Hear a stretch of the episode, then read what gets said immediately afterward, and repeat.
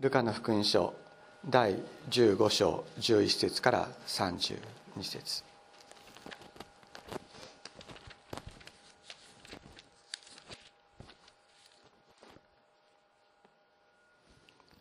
またこう話された。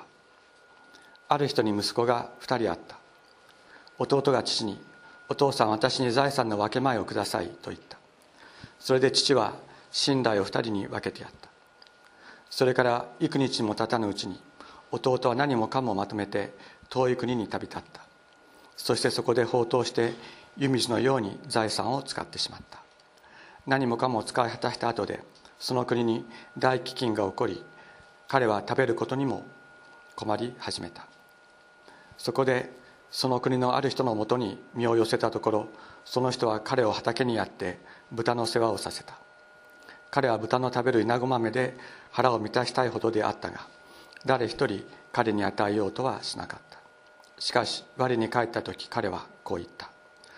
父のところにはパンの有り余っている雇い人が大勢いるではないか。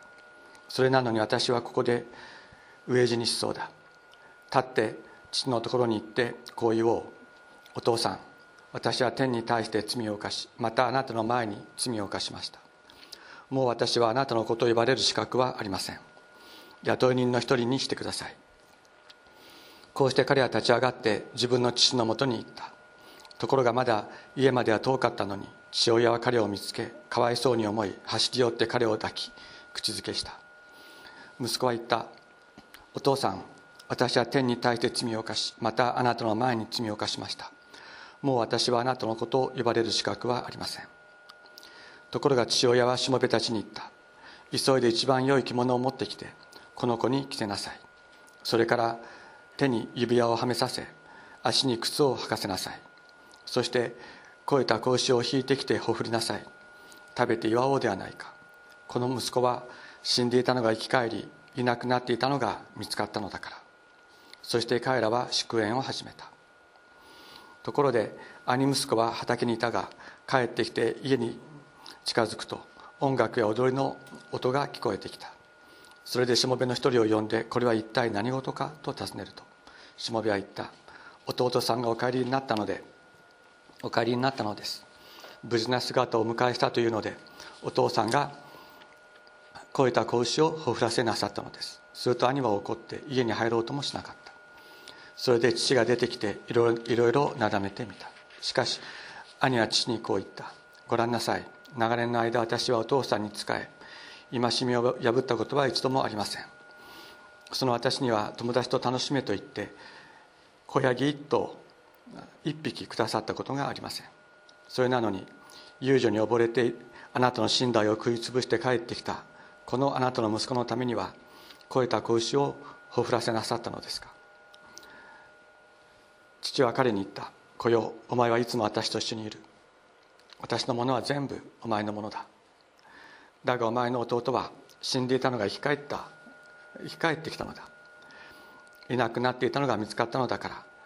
楽しんで喜ぶのは当然ではないか。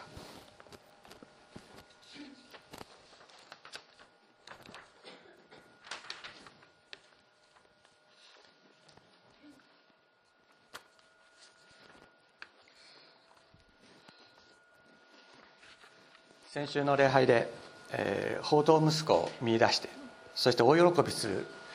父なる神様の愛についてお話をしました。しかしもしここでですね話が終わるのであればイエス様はある人に息子が息子が2人あったとは言われなかったと思います。ある人に息子が1人いたとおっしゃったに違いない。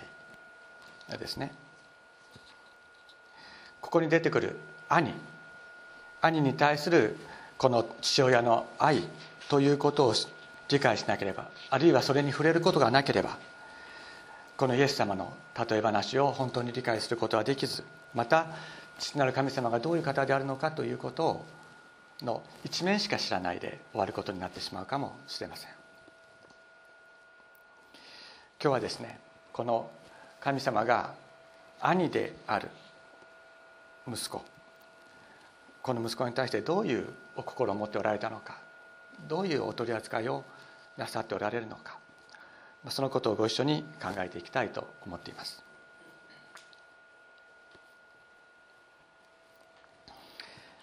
宝刀に身を持ち崩した弟っていうのが一方にいてもう一方では奴隷のように奴隷のように父親に仕えそして戒めを一度も破ったことがないという兄が、まあ、いたわけですけれども、まあ、弟の方はですね神様の噂さえ聞かないようなそういう違法の国偶像礼拝の国に住んでそして豚の世話をしていた。豚の世話をするというのはこの間も話しましたけれどもその当時はですねそのなぜユダヤ人今もユダヤ人は豚は食べませんけれどもなぜ豚を食べないかというとあの偶像崇拝のその礼拝の中で豚のクリームシチューが出されていた。でそれがあまりにも美味しい料理であったためにその食べ物につられて偶像崇拝にこう引き込まれて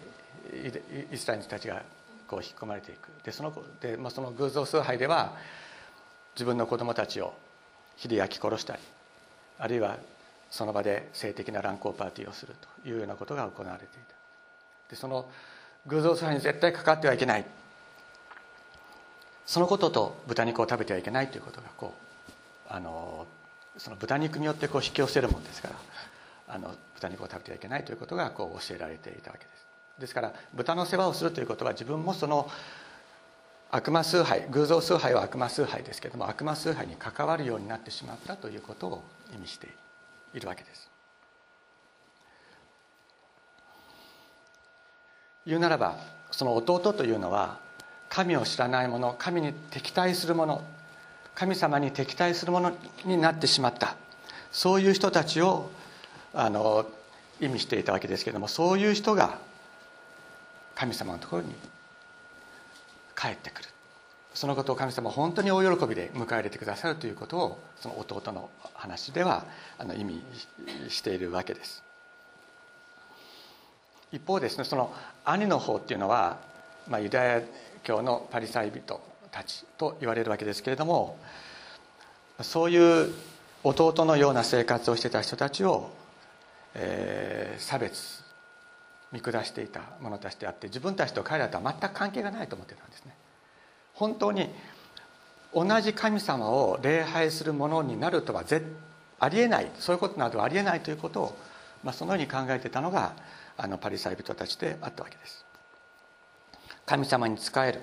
ここに仕えるという言葉がありますけれども奴隷となるというのがそのもともとの言葉。だから奴隷のように神様の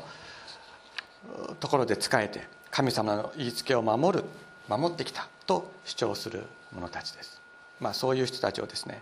あのパリサイ派の立法学者たちというふうにこう言うわけです。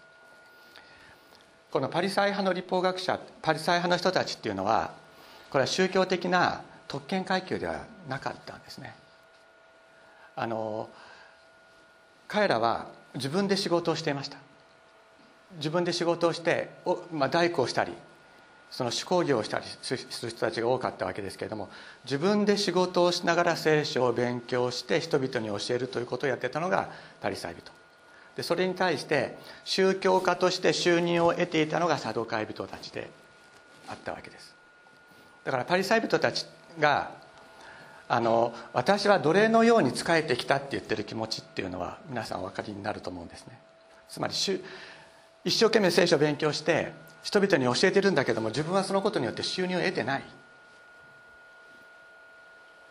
だからあの自分がやってることに対して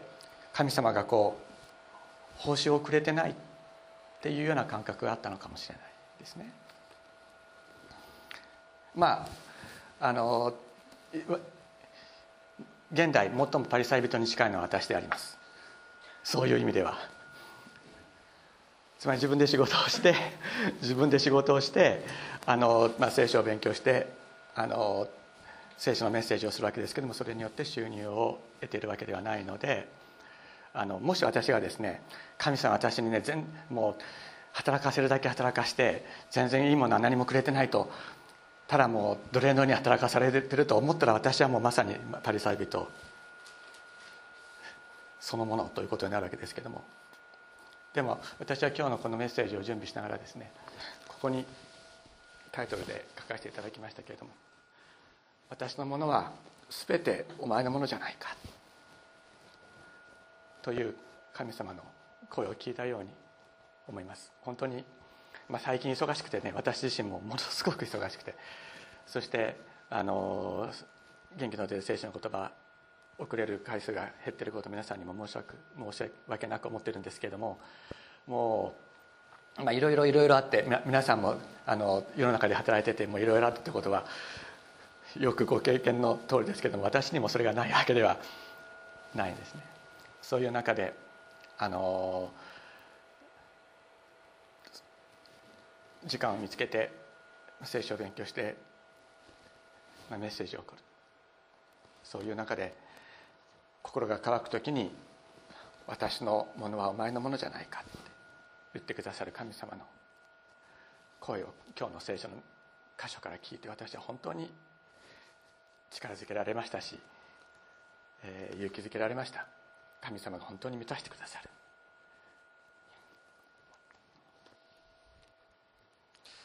えー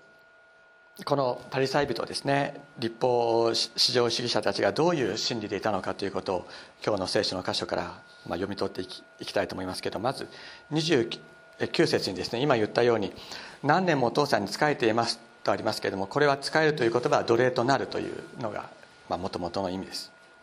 つまり自由もなく無理やり喜びもなく仕えてきたというのです。言いつけに背いたことは一度もないと言い切りますけど立法を完全に守ってきたというわけです。でもその心は完全に父親から離れていた。でその言葉心がですね完全に離れていたということはどこでわかるかというと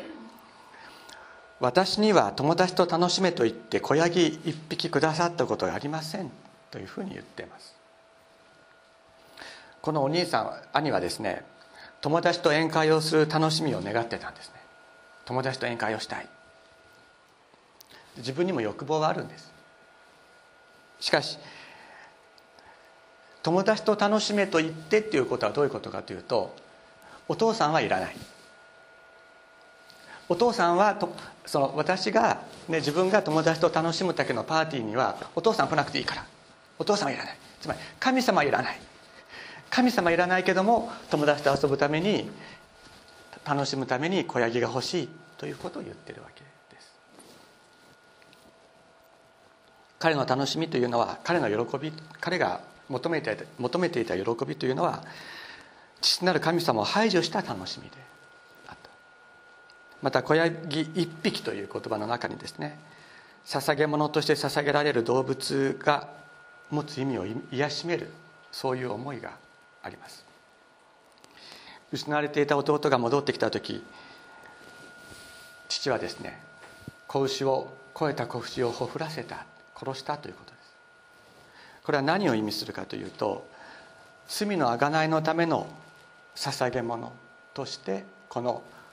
子牛が捧げられたのです。弟の息子弟の方の息子が犯した罪それはあがなわれなければいけなかったんです。それは許されるためにお牛が一頭殺されたのです。そしてもう一つその子牛をほふったということには和解の捧げ物という意味がありました。これはあのレビキなどの立法の書に書いてありますけれどもその和解の捧げ物っていうのはお牛をですね殺して内臓の脂のいっぱいついてるあの美味しそうなところはですね油は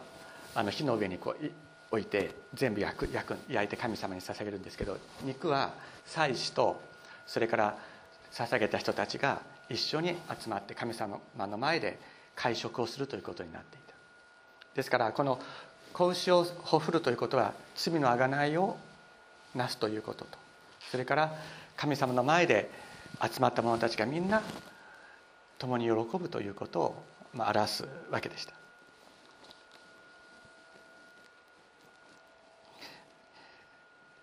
ところがそのお兄さんはですね子ヤギ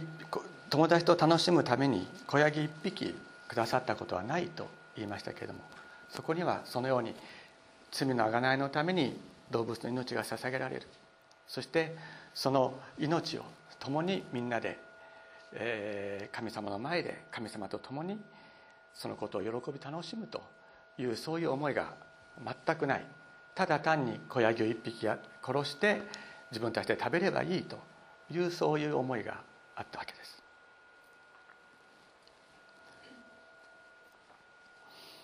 ただ自分の欲望を満たすためだけに子ヤギを欲しがっていました。そういう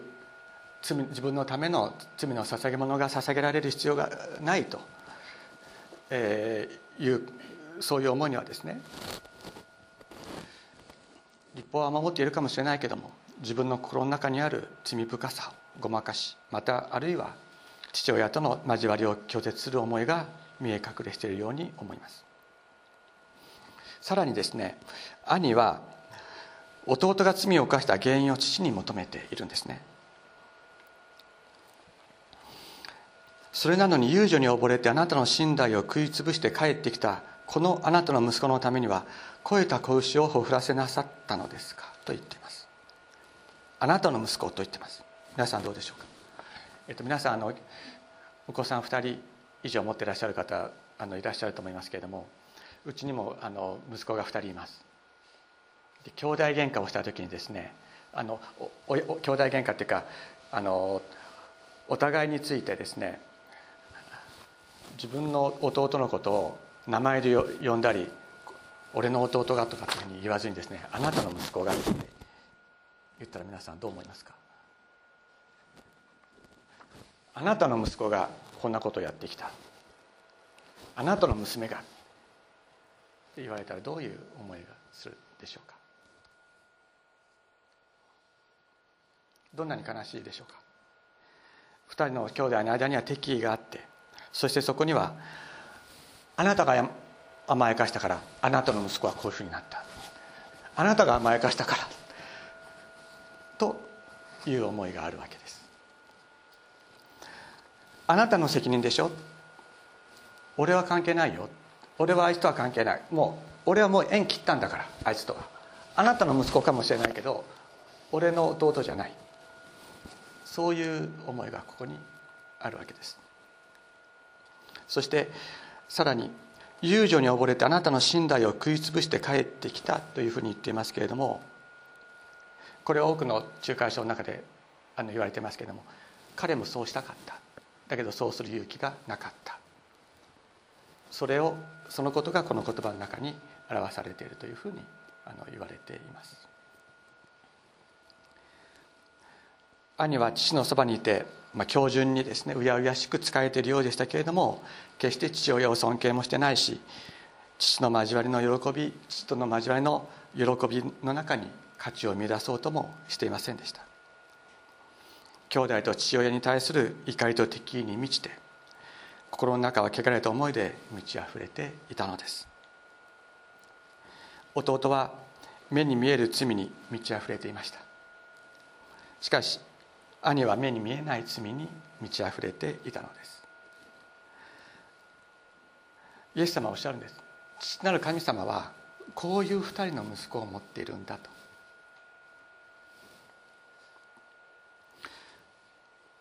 まあ、こういう兄に対して父はどのようにしたでしょうか。28節にですねこう書いてあります。それで父が出てきていろいろとなだめてみたとあります。当時のユダヤ社会ではこのようなことはありえないことだったと言われています。弟が帰って帰ってこようとしているのを見てですね遠くから駆け寄ってで抱きしめ口口づけをした父親はですね自分に対して怒っている兄をなだめるために縁石の喜びの縁石を立って家の外まで来たというのです。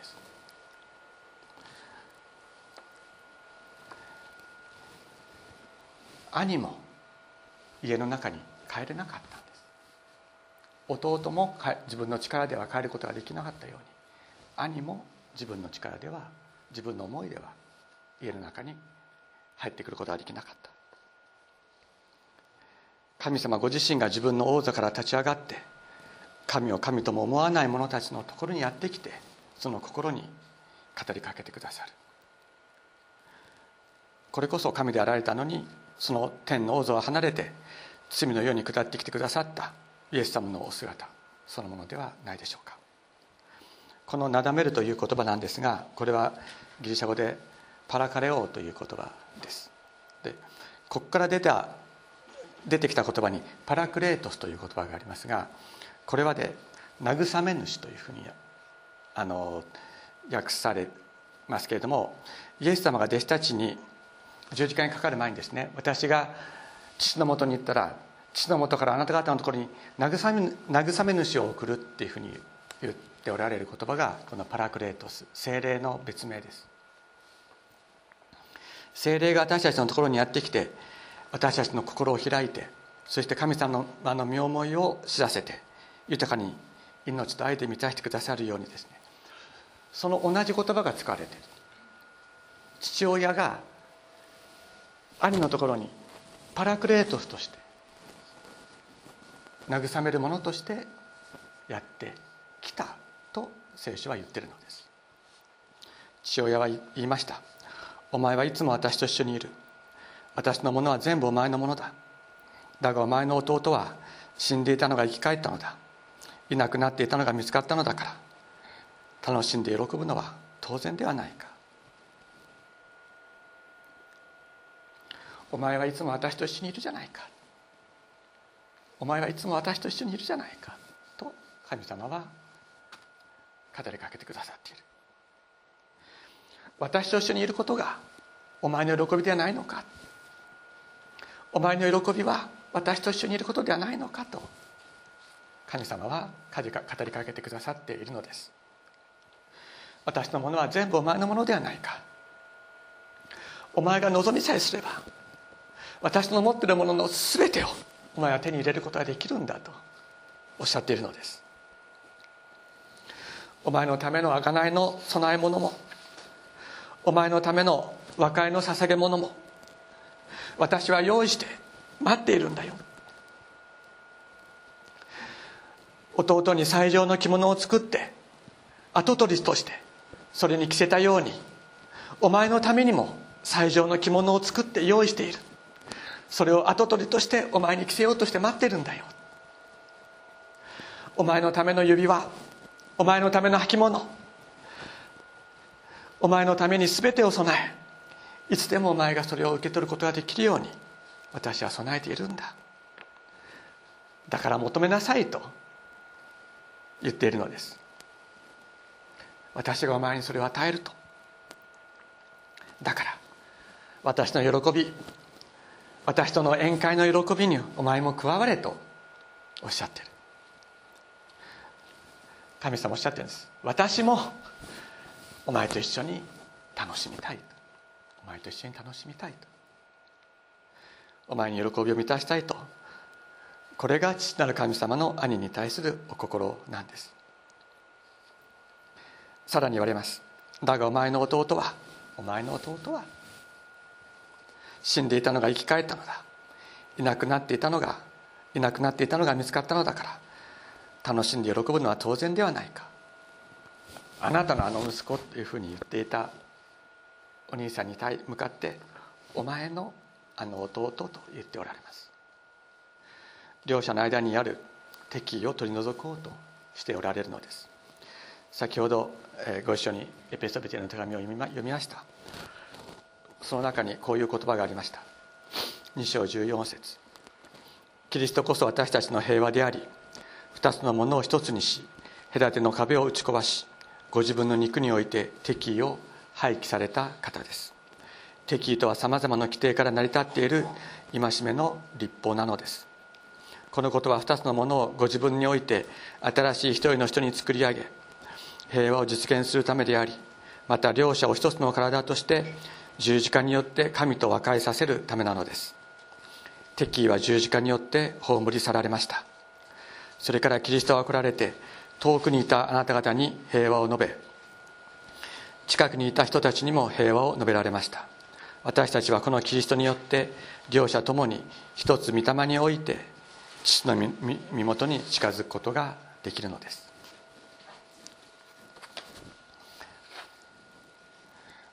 なる神様は2つのもの2人の兄弟の間にあった敵意を取り除くためにイエス様をこの世に送り十字架にかけてくださったのです。人は他人をその言動の良し悪しによって裁きます。あの人は罪人だ。あの人は神様の定めを守っていない。と。しかしイエス様は十字架の上で流された父親によって全人類の罪をなかったことにし罪をあがなってくださいました。キリストこそ私たちの平和であり二つのものを一つにし隔ての壁を打ち壊しご自分の肉において敵を廃棄されたというのはこのことを意味しています。遠く離れていたあなた方とは弟のこと。近くにいる人々とは兄のことであります。両者が許し合い愛し合うことを神様はどんなに願っておられることでしょう。そして単にお前のあの弟と教えるだけでなく両者の間の隔ての壁を打ち砕いて一つとするためにご自ご自身が十字架にかかられた。それがイエス様であったのです。死んで生き返ったのが死んでいたのが生き返った。いなくなっていたのが見つかった。と弟のことを喜んだ父なる神様は今生きていて今父と一緒にいる兄を同じように喜んでおられるのです。このことを兄に知らせたい。それが父の御心です。イエス様はこの後ですね兄がどうしたかおっしゃってはいません。それは立法学者たちに対する招きでありその招きに彼らがどう答えたか。どう答えるかそれは彼らに任されていたことだからです。私たちはどうでしょうか？もし私たちが自分は兄だと思うことがあるならイエス様の招きに応えて神様を心の中に迎え入れたい。そう思いませんか？私たちは宝刀息子であった。だけどいついつしか兄になってしまうということもあるのです。あの人は宝刀息子。でこっちは兄。私は宝刀息子のまんま。ではきっとないと思うんですね。宝刀息子であったことを忘れていつか兄になってしまう私たち。そういうことがあるんではないでしょうか。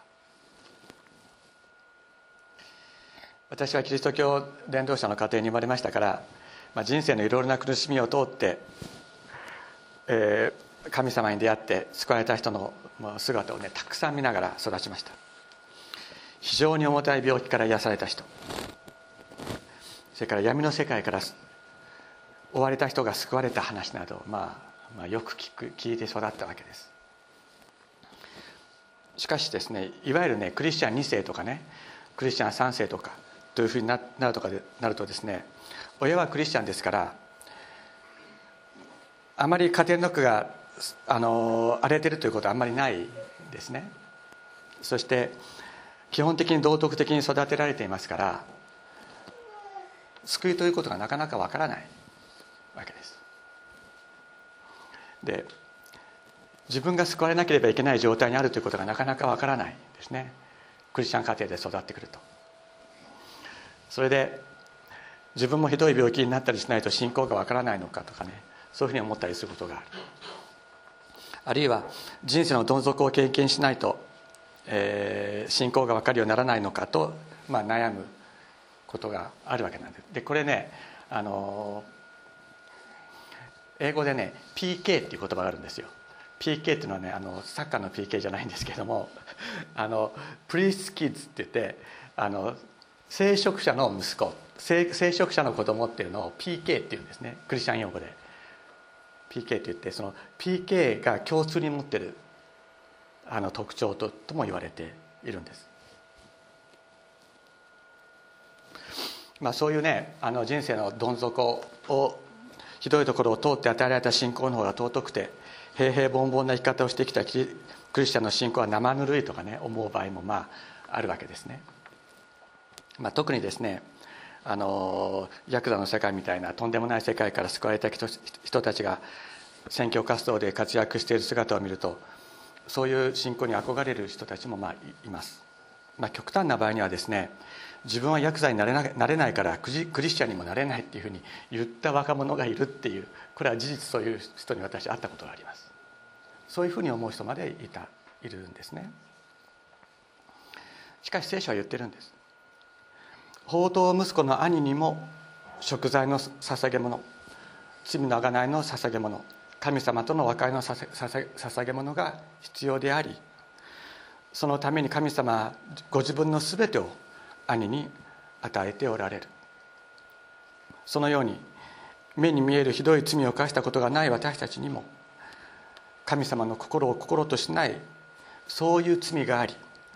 そのための罪のための食材の捧げ物そして和解の捧げ物が必要なんだということを言っているのです。そして言うならばですね兄の場合にこそさらに深い精霊の働きかけがなければ自分の心の中の罪を認めイエス様の救いが必要だということを告白するのは難しいのです。だからさっきも言いましたようにお父さんは出てきて兄を慰めたという言葉それはパラクレートスという言葉であった。パラクレパラカレオという言葉であったということを言いましたけれどもそれは慰め主パラクレートスとして精霊として働きかけてくださる父なる神様のお姿をここに見ることができるのです。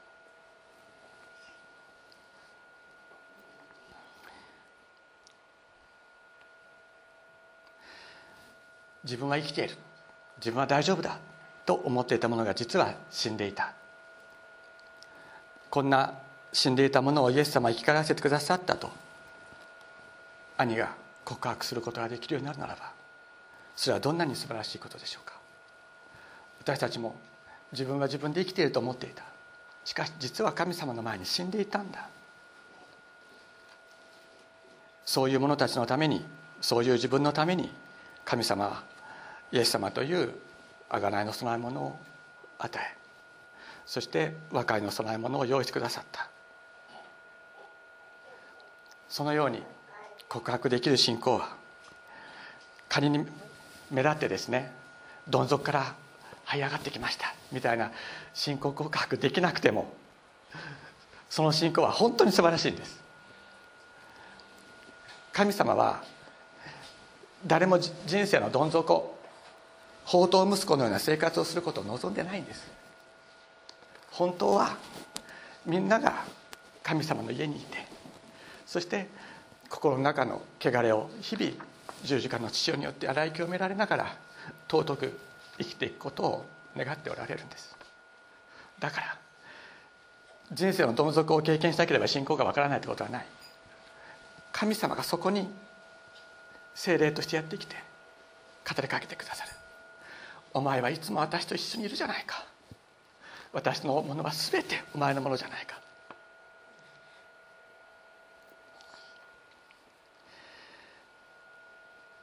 弟のためにイエス様の十字架の父親が流されたように兄のためにも流されました。そのことを私たちは本当に心に覚えて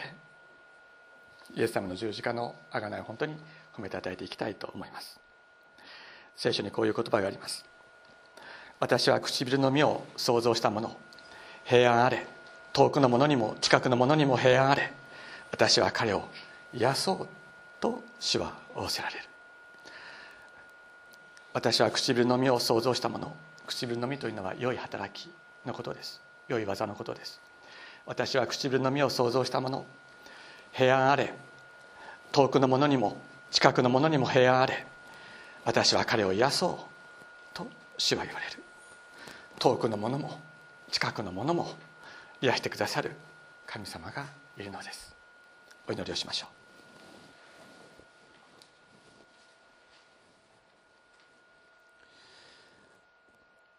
天皇お父様遠くにいた私たちあなたを知らず罪のどん底にあえていた者たちをあなたは抱きかかえあなたのもとに引き寄せ十字架の血を注いで許しまた大きな喜びを満たしてくださったことを感謝いたします。そういう私たちが初めの愛を忘れて兄のようになりまた人を今度は自分が人を裁くようになっていたそういう愚かさ罪深さをお許しください。主イエス様兄にも今あなたのそばにいる私たち一人一人にもあなたの十字架の父親が必要です。あふれるあなたの喜びが必要です。主イエス様どうぞ。私のものは全てお前のものだとものだと言ってくださった。あなたのそのあふれる命と許しをもう一度受けさせてくださいますようにお願いいたします。主イエス様そして本当にあなたが流してくださった父を受けて私たちまたもう一度すっかり心を変えられ新しい存在として立ち上がりあなたが今引き寄せてくださっている多くの方々と共に喜ぶことができるものとなることができますように。一つ御霊一つ喜びの中に生かしてください。心から感謝して尊いイエス様のお名前によってお祈りいたします。アメン。